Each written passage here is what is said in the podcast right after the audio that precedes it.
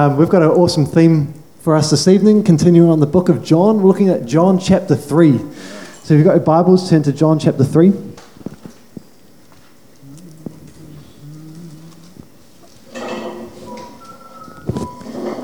I know that we say that the verse that we're going to look at is an awesome verse every week, but particularly so tonight. You know, this is a, I'd say that this is a foundational pillar kind of a passage, you know. Um, you know, um, th- this is one of this is one of the verses in the Bible I think that really brings to light the kind of heartbeat of the gospel. Um, and so um, we're going to start from John three, verse one, and we'll just read it through. This is about the new birth, Jesus and Nicodemus. So in NASB, the title is the new birth. and It says this. Now there was a man of the Pharisees named Nicodemus, a ruler of the Jews.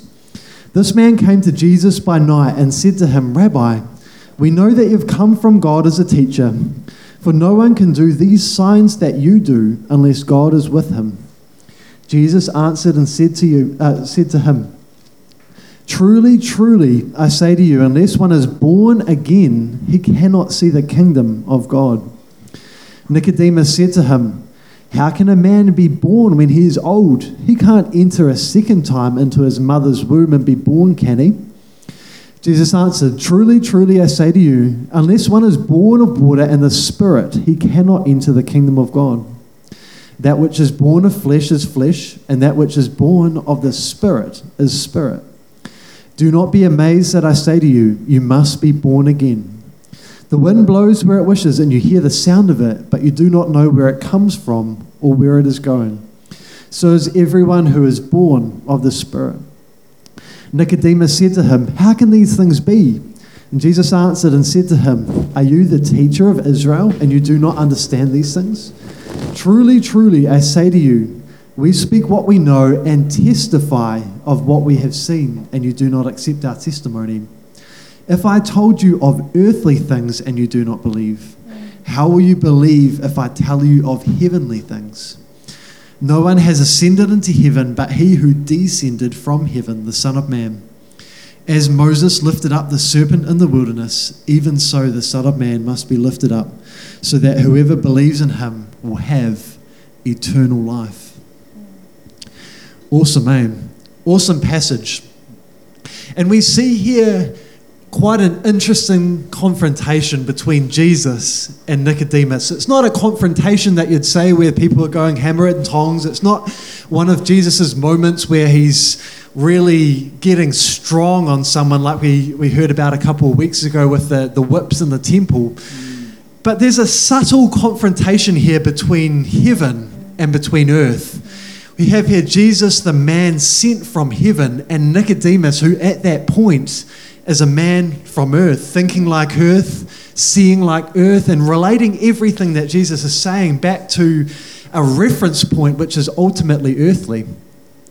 But Nicodemus, we hear, is, is what, what um, you know, the scriptures say was a teacher in Israel, a man who was of, of great learning and instruction. And yet Jesus says to him, Hey, you're a teacher in Israel and you don't understand the, the elementary principles of the spiritual realm, what it means to be born from above. You know, I'm talking to you in earthly, natural typologies. I'm talking to you about things like childbirth that you can pinpoint a natural reference to. What happens when I start to open up an even greater and deeper realm of the spirit to you and my kingdom and the mysteries that are contained within it? if you don't, you're struggling to believe earthly things, what will happen when I start to talk to you about heavenly things? And yet, it's in this moment of, of confrontation that we have the greatest opportunity and the greatest potential to say, man, what is this guy on about? He's speaking of something that's so outside of my, my knowledge, so outside of my reference for what this. Um, religion is all about. And so, in this moment, we see a man who's curious, whose appetite is whet. You know, he comes to Jesus, it says, by night, but he comes. And so many of the other Pharisees came to critique, came to judge, came to pull down, came to just find a way of being able to, take Jesus out. And yet, Nicodemus, he comes by night and there's a curiosity in him. But here's an earthly man struggling to understand these spiritual mysteries in his natural mind. And so Jesus is saying, these things aren't understood through, through the natural mind, through your natural filters. You must receive a divine word imparted that's able to save your soul. You just can't learn about this born again life. You've got to enter into it through the Spirit. So that's what our A team uh, is going to unpack this evening. I think we're just going to jump straight into what, what is this born again life of the Spirit that um, that Jesus is talking about, that, that Nicodemus is desperately trying to enter into and understand, but is unable in that moment. What is this born again life that, that Jesus is, um, is sharing with them about? Joe, I don't know if you want to you want to kick us off the born again life. Sure.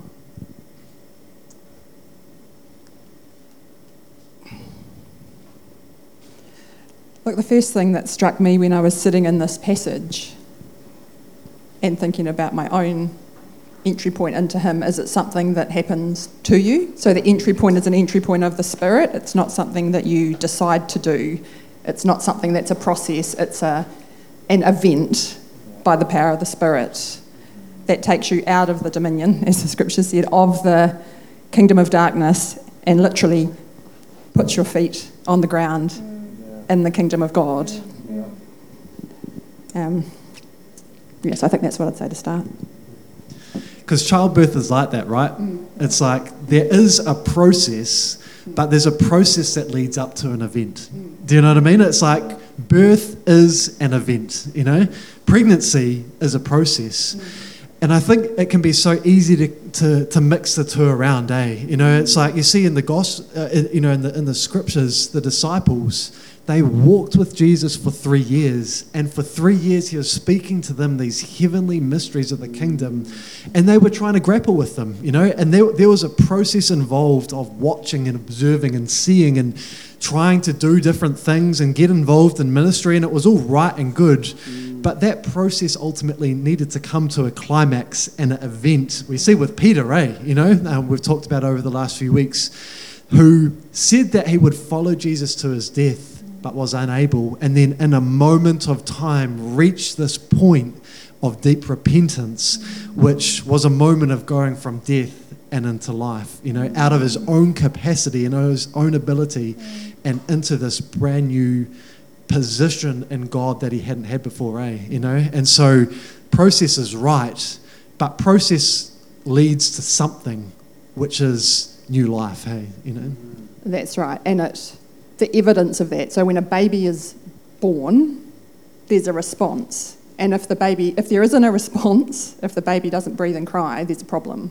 And God doesn't that doesn't happen in the spirit. Like a born again life, there will be evidence of immediately. Not the full, we look like Jesus immediately, but it won't be then five more years before anything happens in terms of life of the Spirit. What's the evidence, Joe? What's, what's the, what is the spiritual evidence of a born again life? What can you expect to see in someone like that? Do you want me to answer that in the straight away or in the fullness? You can answer however you want. yeah, yeah. Um, look, I think the best way to answer, the best way I can answer this is by what happened in my life. So, um, at the point, like, you know, on a Monday in my lounge, when I passed, when he moved me from death to life, um,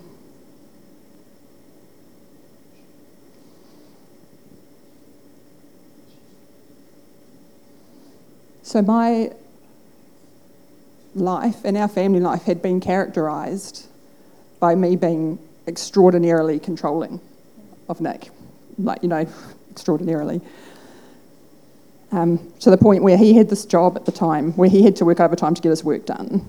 And I just made that hell for him. So there were all of these conditions and negotiations about, oh, you have to come home and help me with the kids, and then you can go back, and you can't do it on the weekends, and all of this kind of thing, which was about me needing to feed off him, basically. He was my life source. And literally, from that day, that stopped. So like he came home that day and said, I'm going to need to work overtime. And I said, just do what you need. Not because I wasn't even church, so I didn't know what this was all meant to look like.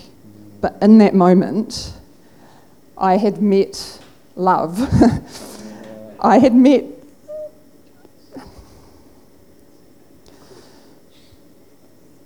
So, this thing that I was trying to extract from Nick that he was never going to be able to give me, he wasn't a Christian at the time, but that's beside the point. He's still not where I need to look for it.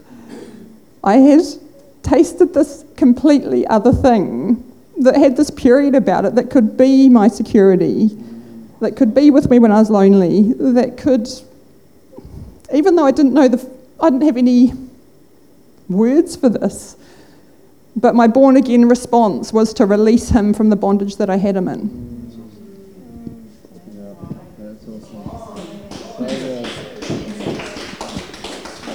I love that. I, I wasn't even churched. and I think, and that's what I love about this passage, eh? You know, it's like, I, I, wasn't even churched. I hadn't, you know, Jesus said, you know, the, the wind blows where it blows. It's the same with those who are born of the Spirit, eh? You know? That there's this new life source, is what I hear you saying, that entered into you. You didn't find it in church, you know, you didn't find it in knowing right what the right thing that you should have done. From something that a transaction that took place inside of you, there was something new in you, a new source of life that motivated a completely different kind of selfless love towards others, hey, that, mm. that wasn't there before. So that's, that's awesome, you know. Um, yeah, what I, what I think that sometimes we forget because of how often we've heard this passage or read this is that this is a concept that hasn't been spoken about before. This is the first time that I've read that Jesus is using the analogy of the born again life. And Nicodemus hasn't heard anyone else talking about this, so he doesn't even have the luxury of falling on culture to get it. It's a completely new concept. And the, the, the amazing part about this is that Jesus isn't even talking about a physical birth. So Nicodemus is latching onto all that he can understand through his intellect, and Jesus is going, I'm actually using something that you can understand to explain to you something even far beyond that. And he has no reference point for it. And, and it's, you know, I love, I love the, the process of this. It says, Nicodemus, a ruler of the Jews, this man came to Jesus by night. So he's, he's under the cover of darkness, he's a little bit hidden, he doesn't want to be found out and he says, We know that you're a teacher come from God. So he's been talking with his other guys, and they know that this is God, but they can't put their finger on it. He's got questions. He doesn't even ask Jesus a question, he just says, We know that you're a teacher come from God. We've worked that much out through our own intellect. And what he isn't saying is, we just can't get the rest. We can't put our finger on it. There's something else you're out of this world. You're out of this world. Mm-hmm. And, and Jesus goes, unless you're born again, you can't even see where it is that I'm from. This is another realm and something that you actually don't have a reference point for. But I'm going to, going to try and explain it to you so that you're hungry for what you don't know. Because I'm the answer, and in the process of this, I'm speaking about things that are, that are out of your world. And so, you know, will you seek it? Will you look for it? Will you hunger for it? And for me, I just think about it's this. I, I want to use the word pioneer, and it's not quite the right word, but it's something that he's going somewhere that no one's gone before. And so, like I said before, there's no reference point for it. He can't go, okay, this is, this is the thing, I'm going to do the stuff. And, and we do have that luxury in the church. You know, we go, oh, well, when, we, when we're really in God, we do this or we do that. Well, what about the first person that starts speaking in tongues? What did they do? It came out. They didn't have a reference point for it. It wasn't like the Holy Spirit turned up and they went, I know what happens here. I'm going to act this thing out or I'm going to look this thing. They just went, I can't control it. And it's, it's this power that's out of this world that is fueling this. And I can't explain it, but I'm in the life of it. Something's changed. And, and if someone was to give me words to the experience that I'm having, I might go, yes, that's it, but the words themselves aren't it. So Nicodemus, unfortunately, was on the other side of that. He couldn't go, yes, that's it, because he didn't have the experience that the words were trying to articulate. He was pre the experience, looking towards something rather than from it. And sometimes the words in and of themselves can actually be a disadvantage, eh? Yeah. You know, it's like for Nicodemus, having not heard the phrase born again, he's probably in a better position mm. because all of a sudden he's not able to pin it on something that's, right. that's part of religious that's culture, right. eh? You know? Yeah. I just, um, I, you know, at our work, we just had the public service survey. I don't know if you've done it, Joe, you know? But it's, um, you know, asks all these questions, and one of the questions is about your religion, you know? And it gives you quite a, a range of options, you know? And it was like, born again Christian, um, spirit filled believer, you know, like gives you all of these, you know, Anglican, or, or like, you know, Church of Christ, you know, it's like, whoa, born again believer, um, follower of Jesus, um, spirit filled believer. I'm like, which one do I choose? and you just see. You just see the world's interpretation of a not of a living reality, but of a language that's been acquired over time without actually any reference for what it means to genuinely be born again, you know? And so people were trying to pinpoint the language and pinpoint a particular terminology, but, but actually here what we're seeing is that it's not about words at all. Jesus is trying to put something in words that's absolutely not words, right? You know, he's trying to describe what the unseen, invisible realm looks like, you know? And actually, it says that eye hasn't seen and ear hasn't heard everything that God has for those who love him, you know? But he says, but to us, he reveals those things through the Holy Spirit, you know? These things that are so, so completely hidden to man even Christians yeah. without revelation, you know? And I think that that's the danger, eh? That we would think, oh, I've been born again because I prayed a prayer. Yeah. Well, actually, what, what does it mean to be born again of the Spirit and have had a new birth within you, you know? You, you can acquire the terminology without necessarily having entered into the, the living reality of it, eh? You know, and so yeah. I, I just um, really resonate with that because um, Joe and I were talking on Friday night. You know, the born again life it's black and white. It's not like you're half in, you're half out. You know, when a baby's born, they don't stay half in, half out. It's fully born. You know, uh, there'll be a bit upsetting, wouldn't it, actually? But, um, but uncomfortable to. No. But um, you know, it's a, it's a full delivery. It's a complete it's complete thing. And um, where was I going with that? Um, but the black and white thing is like I think for so long, for me personally, um, my challenge has been that I've heard the born again life spoken of, and I've tried to attach it onto my grey and you know, and it's like, um, oh, but surely I can make that fit here with the thing that I think I know. And I just did that for so many years, and you know, because I wanted to prove myself, I wanted to prove something that I knew something, or that I journeyed it, or whatever. It's just all rubbish. But um, you've got to get to that point where you actually recognise that, and it's so black and white. It's either you're either born or you're not. You know, it's one or the other. And I think that's what the born again life for me has illuminated. It's like it's so clear, this or that. Yeah. That's awesome, eh? And I think it is. It's, it's such a good typology because mm. there's there's no real middle ground, right? No, you know, it's like to be half born yeah. is to be dead, really. you know right. what I mean? Like, yeah. and no that's right. There's yeah. there's no grey area, and I think to, that to me that, that that's the challenge of allowing the the Word of God, which is Christ to come and actually cut and divide soul and spirit, mm. and, and for the word to actually test us yeah. and not we test the word based on our present experience, you know?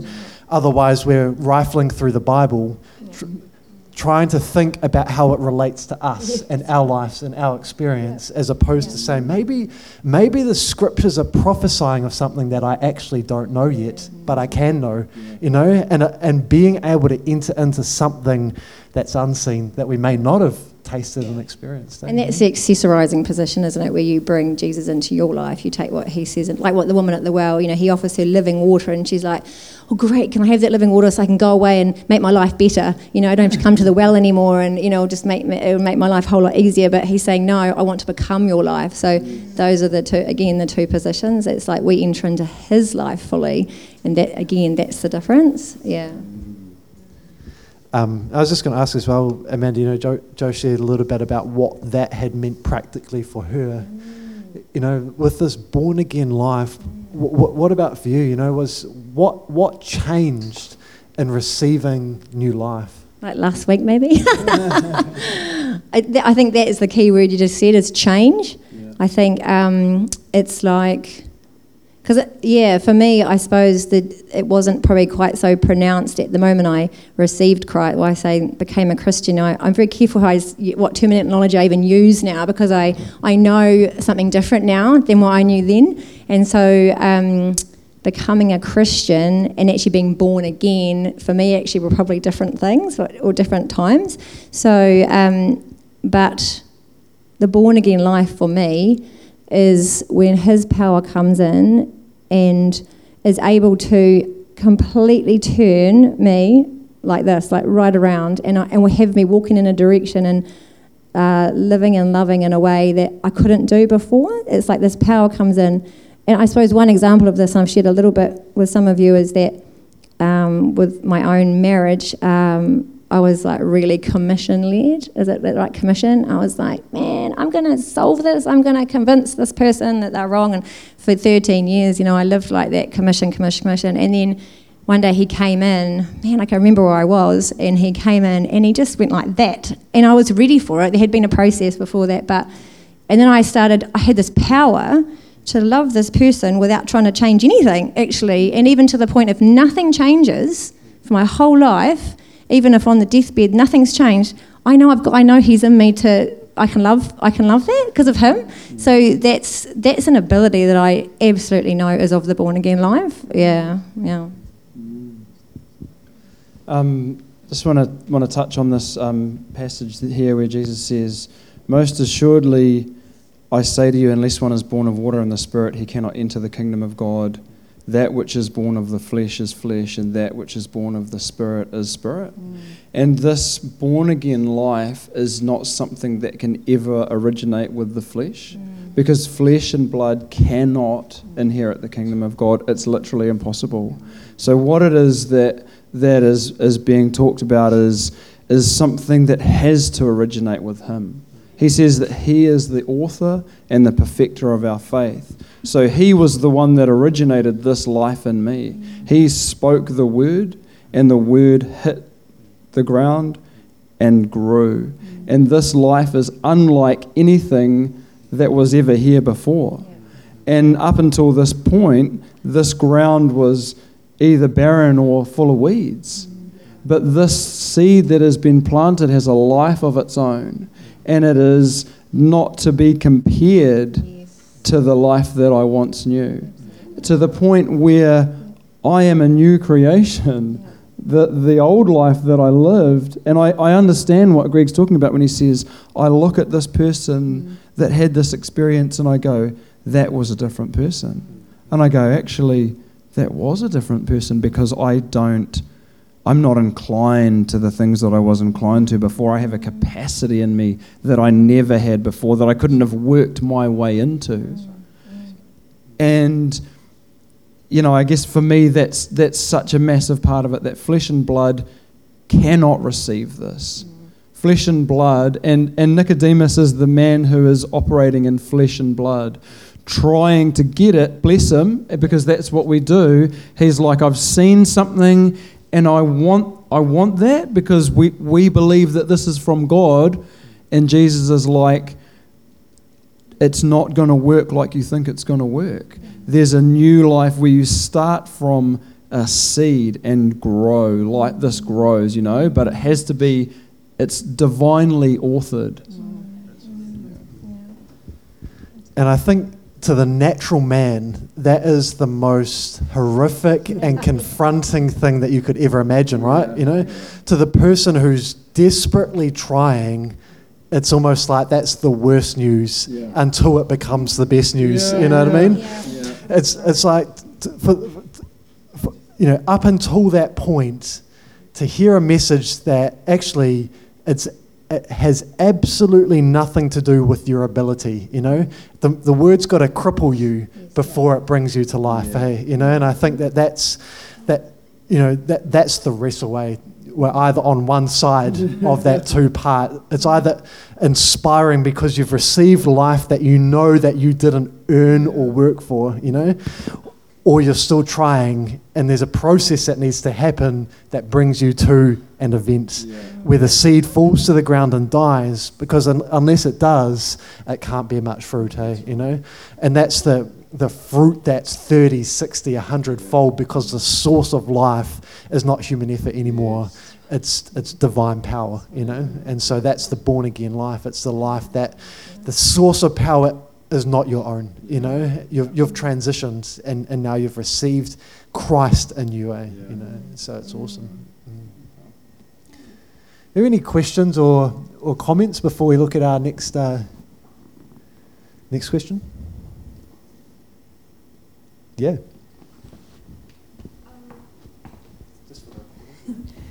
Uh, when it comes to like being born again, that process of dying, is it? How do I phrase this? Um, is it like it's not something that you do? It's the work that God does in you, so that you are able to die and be born again. Does is that kind of like what it's like? It's just Him moving. You don't actually have to do these steps. You don't have to know a certain amount about this reality. It's just him moving in the moment. What a great question. Any takers? Um, yeah, I think um, I think like Sam said before, sometimes what it is that we think we know can be a stumbling block to that because we might have an idea, we've seen some certain things before, but what can I say? There's a, there are, there are certain things that babies know how to do when they're born, and, and I. I uh, I'm talking about the words being a stumbling block, but I think that the example that Jesus uses obviously is a great example, born again, because he is talking about a complete life. And, and it is to be compared to that. Th- that is the earthly example, but it's, it's, a, it's a great example. So when a baby comes out, so when Zeke was born, he came out with his eyes wide open, like this. He was hungry. Nobody taught him that. He hadn't seen that. That was in there. And so there was something that was inherent in his genetic makeup or in his nature that, that caused him to hunger for something he had actually never even eaten. When you think about it, he had never had food go in through his mouth. And yet he was hungry for something, and that was completely natural. And I feel like the, the, the, the tricky thing with this is that when this life hits or touches us, or however this takes place in our own, our own experience, there's a response to this life because it is provocative. It, it requires a response. Um, when Christ found me, met me, I, I responded to that. You know, so He's the initiator, and and we're the respondent to that. And and you know, this is this is the example of Zeke. He comes out, and he is living as he naturally knows how to live without going. What's the thing I'm supposed to do now? He doesn't even have words, but he's communicating. And I and I I feel like this this life in the spirit is exactly the same way. I have this life that's touched me. I don't even know what it is, but I know what it is. Do you know what I mean? Like I couldn't even say who it is necessarily, but I'll know him when I see him. You know, like and that's the thing. So the the fullness of this life is that when we are standing face to face, my eyes will see the one whom I love. And I'll recognize him because I know him. You know what I mean? And and that's the thing. Well, how will you know it's him? Because he's here. And and he is drawing himself to himself. He's the he's the source. He's the one and and he's you know blah blah blah blah blah blah. Harabashanda rabakabara. Get it? I'm just using heavenly language to describe something. it's the easiest. He's given up, you know. it's the easiest way. Um, just thinking about the first part of your question about this death to life, you know, and the, the Bible talks and uses some other words. One, you know, uses this phrase called self-abasement. I don't know if you've heard of that before which is essentially like you trying to do everything that you can to deprive yourself of everything that you love, uh, you know, to be able to all, get to finally reach this point where you die so that you can. And it is the complete opposite of what the true gospel actually is, you know? Self like and i feel like i know this practically by experience and having seen something that's possible and trying my absolute best to enter into it. And so he says you know that um, you know this this whole self abasement thing is is almost like you're trying to crucify yourself you know? And i think it's like suicide right? And our, in our flesh, we are wired to live. You know, it's like we will never get to the point where we're so devoted and so knowledgeable that all of a sudden we attain this resurrected life. Do you know what I mean? It's like that, that is man's operating system and man's way, which ultimately leads to absolute, total frustration, burnout, striving. You know, you end up feeling just completely disillusioned, you know. Whereas the, the message of the gospel is a message about Christ Himself entering into you. And when you receive Him in you and you receive power on the inside, it crucifies you and your own ability because you've received now the substance and power of Christ in you that enables you to live a completely different way. And so we've got to find that place not through our own effort, but because there's, there's such a tightrope hey, between being apathetic, which is saying, well, I can't bring myself into life, so I guess whatever, I'm just going to do my own thing until God just magically one day, boom, you know, it's like I, I, don't think, I don't know of anyone, to be honest, who has had that apathetic attitude where God has just gone zap. You know, there's still this place of positioning and hungering and asking questions and seeking and aligning ourselves and participating and and posturing ourselves before Him and crying out and praying and saying, God, I am completely impossible. I, it's so completely impossible to bring myself into life. Do in me what you're promised to do in me. Bring me to this place of death and birth new life in me. You know, this life that I'm hearing about, I just can't enter into it. God, come and, and rock my world, enter into me, fill me with your presence. Fill me. Do you see what I'm saying? It's still a position of absolute helplessness, but it's a position that lays hold of what it is that we've been laid hold of for, you know? And so we never transition from that place to all of a sudden through our own effort we've attained it. But with that posture comes a complete desperation. You know that it wasn't you that imparted life, you know? Um, and does that make sense? Literally, sweet. Cool. And so it is, it's, it's a tightrope, hey, between we absolutely cannot do it in our own ability, but we absolutely must posture ourselves for Him to do this um, work of death to life in us, hey, you know? I think the revelation has to come though of what impossible actually means. So where you know where he says um, humans can reproduce only human life, and then further in John, you know, he says we are of earth and we speak earthly things. I think for me the revelation, and it is really quite a recent one, is what the word impossible actually means when he says, um, and you can't receive anything, like nothing, unless it comes from my Father. So for me, the asking, seeking, and knocking is through a new revelation of recognizing, through the revelation of knowing what impossible actually means. Again, it's that black and white thing. It's absolutely, utterly impossible. And for me, that's where I gave up. When I finally had the revelation of what that meant, rather than just a head knowledge of what that meant, that was where life began. And I was just going to say, I wanted to underscore that. So, um, despite previous story about that dramatic death to life piece, I've had to be convinced of the same thing over the last couple of years that it's either him or it's not.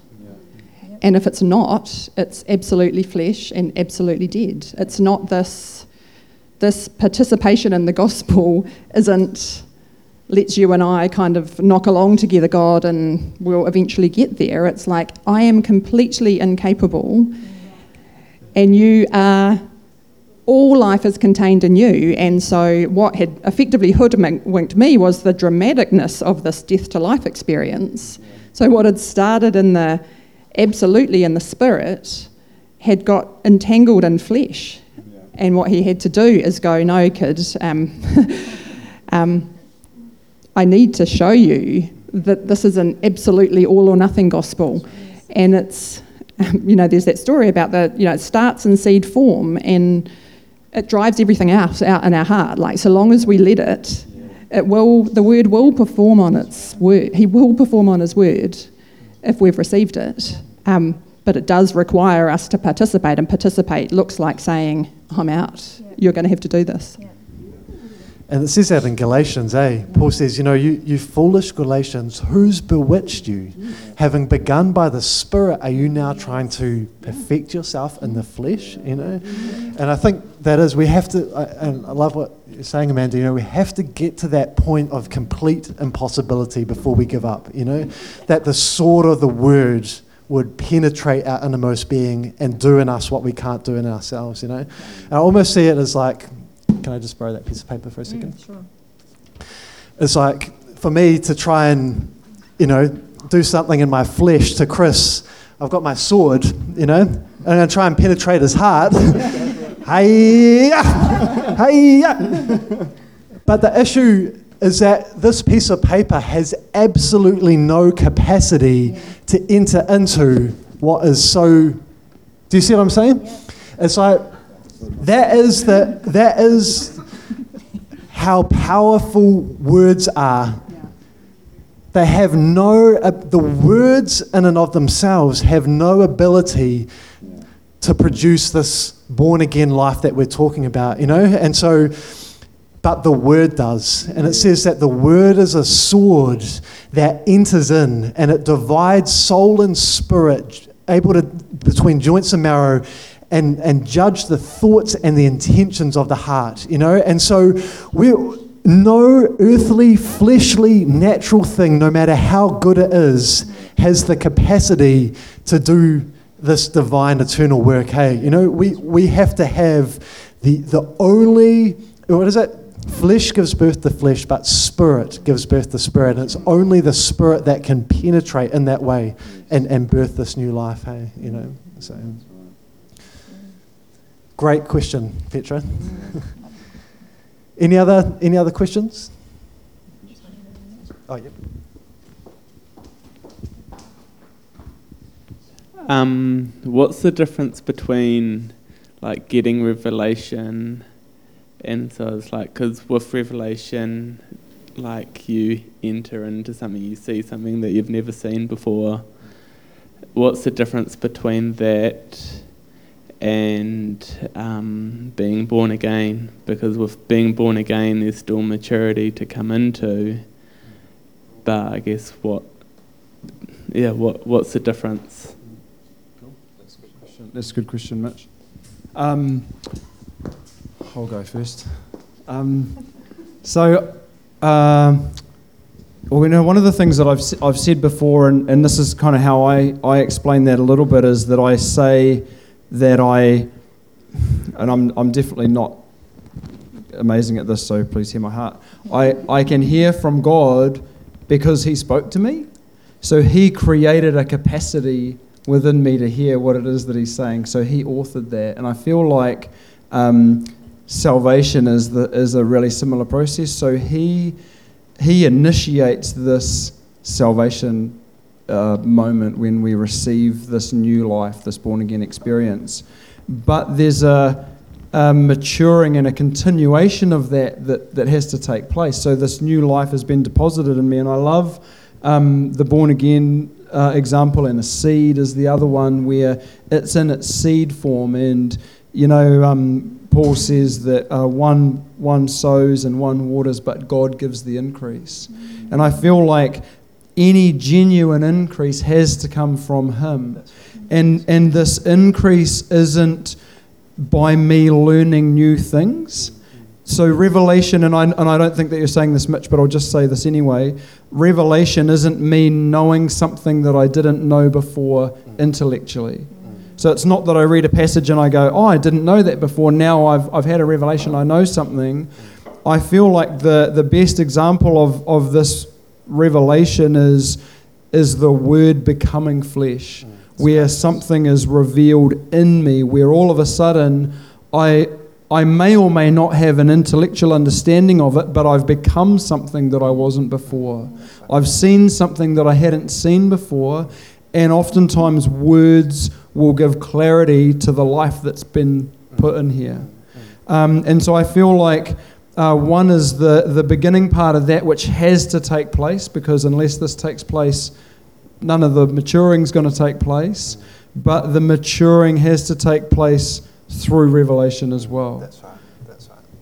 I feel like that's, that's a fantastic way to put it, you know, and it, it just makes me think, you know, like the way that we begin is the way that we continue, you know? It's like, to, you know, and, and, I- and I love what you said about revelation, which is not a new concept or idea, right? You know, Paul in Galatians, he, he, he talks about, um, you know, the revelation of Christ within him. Not Christ wasn't revealed to him, Christ was revealed in him, you know? And in the, the way that we begin is, is the way that we need to continue, you know, that we don't bring ourselves into revelation. We don't, uh, um, we, we don't save ourselves and because we don't save ourselves, we don't transform ourselves, you know? And I just think about it, you know, were you able to rescue yourself out of darkness and into life and give yourself eternal life now and bring yourself into, you know, do you see what I'm saying? Like we, we, we absolutely know that we can't make ourselves live when we die, right? Do you know what I mean? It's like death is the end of is the end of physical life, and we when we hear this, when we hear a, a message that talks about, you know, living forever, or we immediately know that, okay, I need, to pray a prayer and be forgiven for my sins so, so that I can go to heaven when I die, because I, because we have a reference point for everyone dying physically, and so we know that only God can do something that would mean that we wouldn't, right? Does that make sense? Hope you hear what I'm saying. But do we have the same reference point for our absolute inability to transform ourselves in the same way that we know that we need to believe in Him for eternal? Do you see what I'm saying? It's like the, the way that we enter in needs to be the way that we continue, you know? And so we enter in through revelation.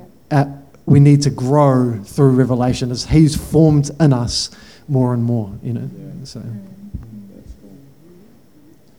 Cool. All right. Shall we do our next question? And then uh, in about 10 minutes, we'll stop for a table discussion.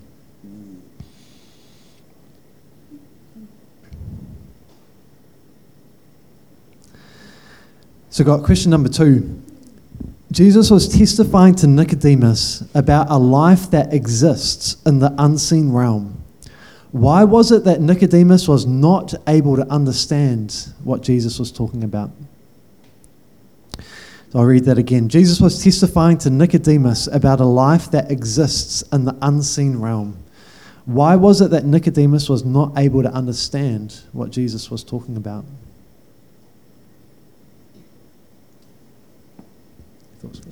Uh, Nicodemus was a man of the earth, like you said at the beginning. He was not, uh, like, like uh, you said when we started, it's the man from heaven.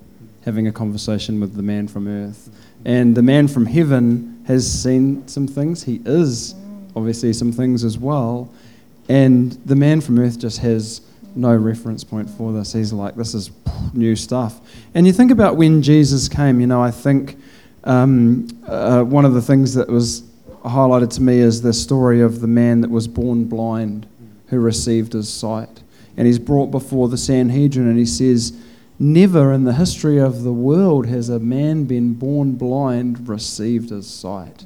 This is a marvelous thing. And all they can do is think about whether it's God or whether it is. You know what I mean? They're so caught up in their earthly systems. And this guy who knows nothing goes, I actually see something. Not just my eyes, but I'm seeing something that you don't see because he's had a real encounter. He's like, he goes, Can you guys even explain it? They can't explain it. They know what they don't want it to be, and they come with full cups. There's no room for anything else in this full cup. And this guy came with an empty cup, and I feel like Nicodemus is kind of going, He's hungry, but he, but he has no capacity even to empty himself because he doesn't know what he doesn't know, right? Um, and, and I think, you know, Jesus was so like that, like his whole life was things that were just out of this world. And I feel like that's the evidence of this born again life. Now we can we can do the things that other people have done, but Jesus says, Greater things than what I've done will those that believe in me do. And and and of course he's talking about miracles, but there's things that when he was around, people couldn't couldn't bear, he said to the disciples, I've got many things to say to you right now, but you can't bear them. You can't carry them. And so I like to think that not only does Jesus have greater works and greater miracles, but things that earthly minds can't understand without maturity. Mm, Concepts that are just going to rock your world. Like Paul says, I was in caught up into visions of paradise, and I can't even tell you the unlawful things mm. that I saw. What do you mean unlawful, Paul? Well, I could, I could explain it to you, but you wouldn't get it because it's so out of this world. And it's that. Yeah, that's right. And, and you know, like you're saying, you know, Jesus is the man from heaven, eh? They're both physically there in the room, but one is from earth and the other's from heaven, eh? You know, while still being physically located in the same conversation, you know. I just think of on, on Friday, I take Levi in to, to my um, to my work. He goes and spends the day with mum, and she was running late, so he came with me into the office, you know, and he's trying to, you know, he's trying to understand what I do for work. and and so here's a four year old, and his reference point for my world is is like, Daddy, you go to the black work, eh? The black, the black work, and I was like, yes, it's black, you know. And you sit on, and you sit on the circle chair, eh? You know, like the spinny chairs. You sit on the spinny chair, yes, on the on the on the spinny chair. That's all I do all day, you know, just go living the dream in the black work on the spinny chair, you know. But but here's a four-year-old who has absolutely no capacity to understand the world of a policy analyst, you know. Try to talk to him about what it means to work for government. He doesn't understand what the government is, you know, doesn't even know there is a government, you know. and, so, and so, you know, in his, in his world, he can only engage on the things that are physically naturally present right in front of him, the things that he can see and touch and feel. And so we can have a talk about the chair, you know, we can have a talk about the computer desk, and he had to play on my keyboard which wasn't attached to the computer, and you know, it's like. He, he, can, he can relate only in earthly things. He can't actually relate to what underpins the reality that sits behind. Do you see what I'm saying? You know? And I think Nicodemus could relate to entering back into his mother's womb but he couldn't relate to the born again life. You know, he could relate to earthly things, natural things, but he couldn't relate to heavenly things because he hadn't tasted. He hadn't, yes, Jesus says, you, you must be born again to see the kingdom. And until you're born again, we'll never have true fellowship. We'll only be able to have. Uh, friendship, relationship, natural connection as we connect on earthly things, we won't be able to have true fellowship of the Spirit. But I want that for you, Nicodemus, you know? And so he, in that moment, he didn't have the capacity, eh, or the ability to enter into a, a spiritual dialogue, you know? And Paul in, um, in 1 Corinthians, he says, actually, while we've been saying it's not about words, he says, we do actually speak a wisdom among those whom are mature, you know. But he says it's a wisdom that's not of this age or of the rulers of this age who are passing away. We speak this hidden wisdom. And so when you've tasted and when I've tasted, let's come and let's dialogue and let's have fellowship over the person that we've come to know because we've both received this born again life. And now we're talking in words, but the words are just the tip of the iceberg. We're sharing in this dynamic life of the Spirit and have true fellowship, not in word, but in reality and heartbeat, eh? You know? And so here's a beautiful example, eh?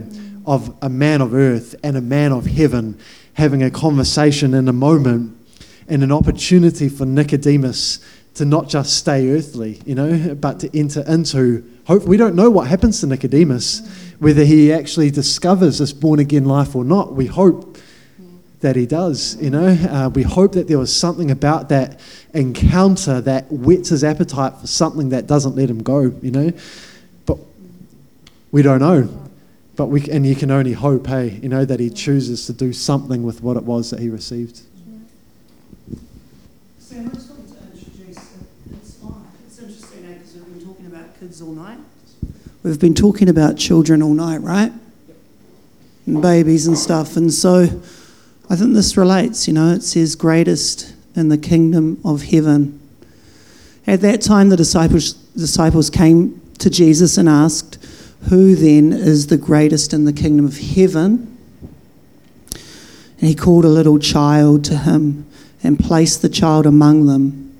And he said, Truly I tell you, unless you change and become like little children, you will never enter the kingdom of heaven. Therefore, whoever takes the lowly position of this child is the greatest in the kingdom of heaven.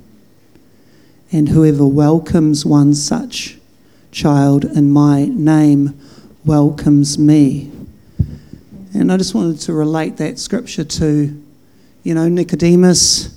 He's a fully grown man, knows a lot of stuff. But Jesus said, unless you become like a little child.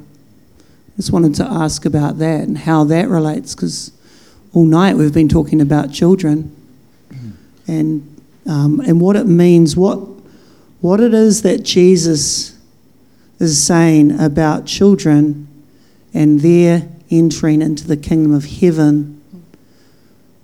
You know, because what, what is it that he's saying in children that we need to come into so that we can be like childlike? Mm, good question. The thing that immediately comes to mind as a link, Ollie, is the the scripture that says, "Blessed are the poor in spirit, for theirs is the kingdom of heaven." So I think I think it's something the Lord said to me recently because He's talking to me about learning to be a child. Is that what defines a child? Is they have nothing to prove to their parents, but a lot to learn. So it's that position of like knowing you belong and knowing that your parents have good things for you, but also knowing that you don't let know, yet know as you ought. Yeah, that's a massive part of it, I think, is, um, and I actually wanted to touch on that this morning, is that knowing whose you are empowers so much. So when, when we know what it is, this transaction that's taken place, and that what we have received we didn't earn, can't be taken, we all of a sudden know that we can make a mistake and it doesn't disqualify us. And I feel like that's so powerful and that actually empowers that that's so foundational to, to the ability to walk forward. Um, so um, I was thinking about uh, learning a language. So let's say, for instance, you had to learn uh, Mandarin, Ollie. You, you don't bring your knowledge into that because I assume you don't know Mandarin, so you don't go, oh, well, it goes like this. you all of a sudden become the best learner because you, you put yourself in a position where you allow yourself to be taught. And, and I feel like that brokenness of spirit is this foundational thing that, that God's talking about and, and working in us, where, where when, when self has been destroyed, when it's not about me anymore, when, when, when I am crucified and, and Christ is alive in me, I'm His, He's mine all of a sudden I have the capacity to, to walk forward without fear of being disqualified. Um, and and I, I would kind of compare it to learning a language where you just go, well, well if, if you say that that's how, how I say that, then that's how I'm going to say that. Because I, I don't know any better. And we understand that with something which is so foreign like learning a language, but when it comes to Christian culture, everyone's an expert, you know. And I, I encounter this on a building site sometimes where I'll be I'll be working, and the worst thing that can happen is that I'm working for someone that knows a little bit about building, and they might try to tell me how to do it, or they've got these ideas. And it's not to say that if people know a little bit about building, it's bad news. It's not. It's that some people have either learned the wrong way or they just have a funny idea that didn't really come from anything. And I mean, I've, I've done jobs before that are, are long, big jobs, and people are like, I thought this would have taken like three days. I'm like, it's a six month job. You know, what are you talking about? You know, it's not, it's not quite as obvious as that, but, you know, it is that. And I remember Sandra was, was talking um, about uh, the violin, right? And you said that there have been people that are practicing themselves and they've been training their ear to a key. I'm going to use that word. I think that's the right word. And but their but their violin might have been tu- mistuned or whatever, and so they've learnt something, and it's wrong. They need to unlearn it. And I feel like this this children's position is one that is unlearned. You actually just don't know. And you know what? We're always called to be like that. We're not, it's not something that I'm going to be a child for a little bit, and then when I get some knowledge, I'm going to go. We should be students our whole lives. And I love what Jason Upton says. He says, when you're in the company of Jesus, everyone's a learner. And I think, you know, just on the bat of off the bat of what you're saying, you know, like to me there's a massive difference between being childish and being childlike. You know? Childish is an immature position where you think that you're right, you know, and you always bring something to the party. You always come with your learning, you know, and you're unable to receive, and so you're Im- and so you're immature. But childlike is coming with this hunger and this uh, this. Um, you're not always assuming that you know it all. You know what I mean? It's like the, the childlike position is actually the most mature position, you know? That you, do, you never graduate from being childlike. You know what I mean? It's like the, he says the greatest in the kingdom is like one of these little children, you know?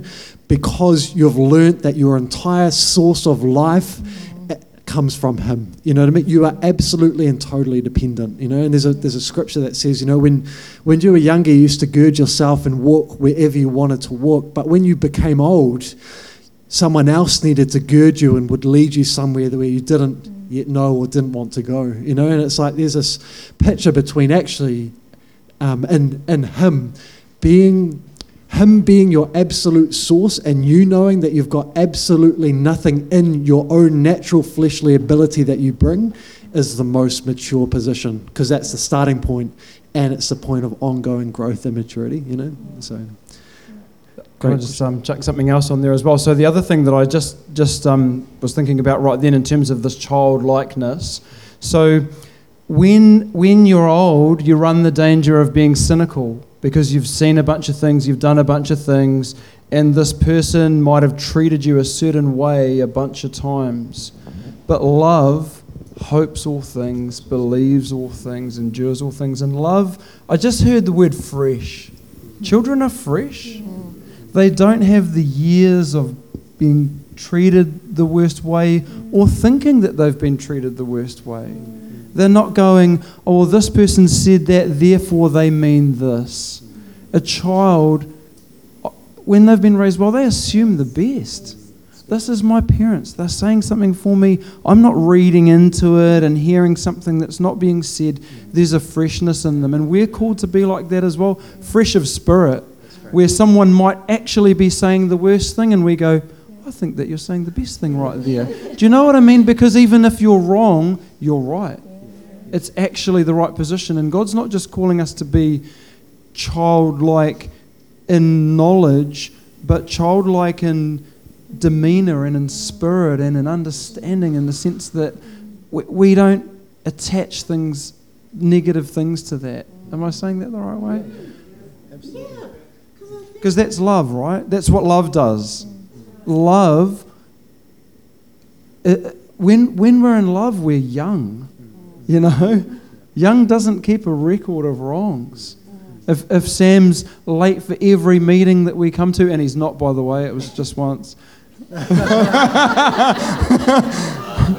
um, eh, eh, let's say that Sam was late for every meeting, and if I'm, you know what, and Sam's like, hey, let's meet at this time, I'm like, okay, you know, there's this childlike, yeah, come on, Sam, let's meet, you know?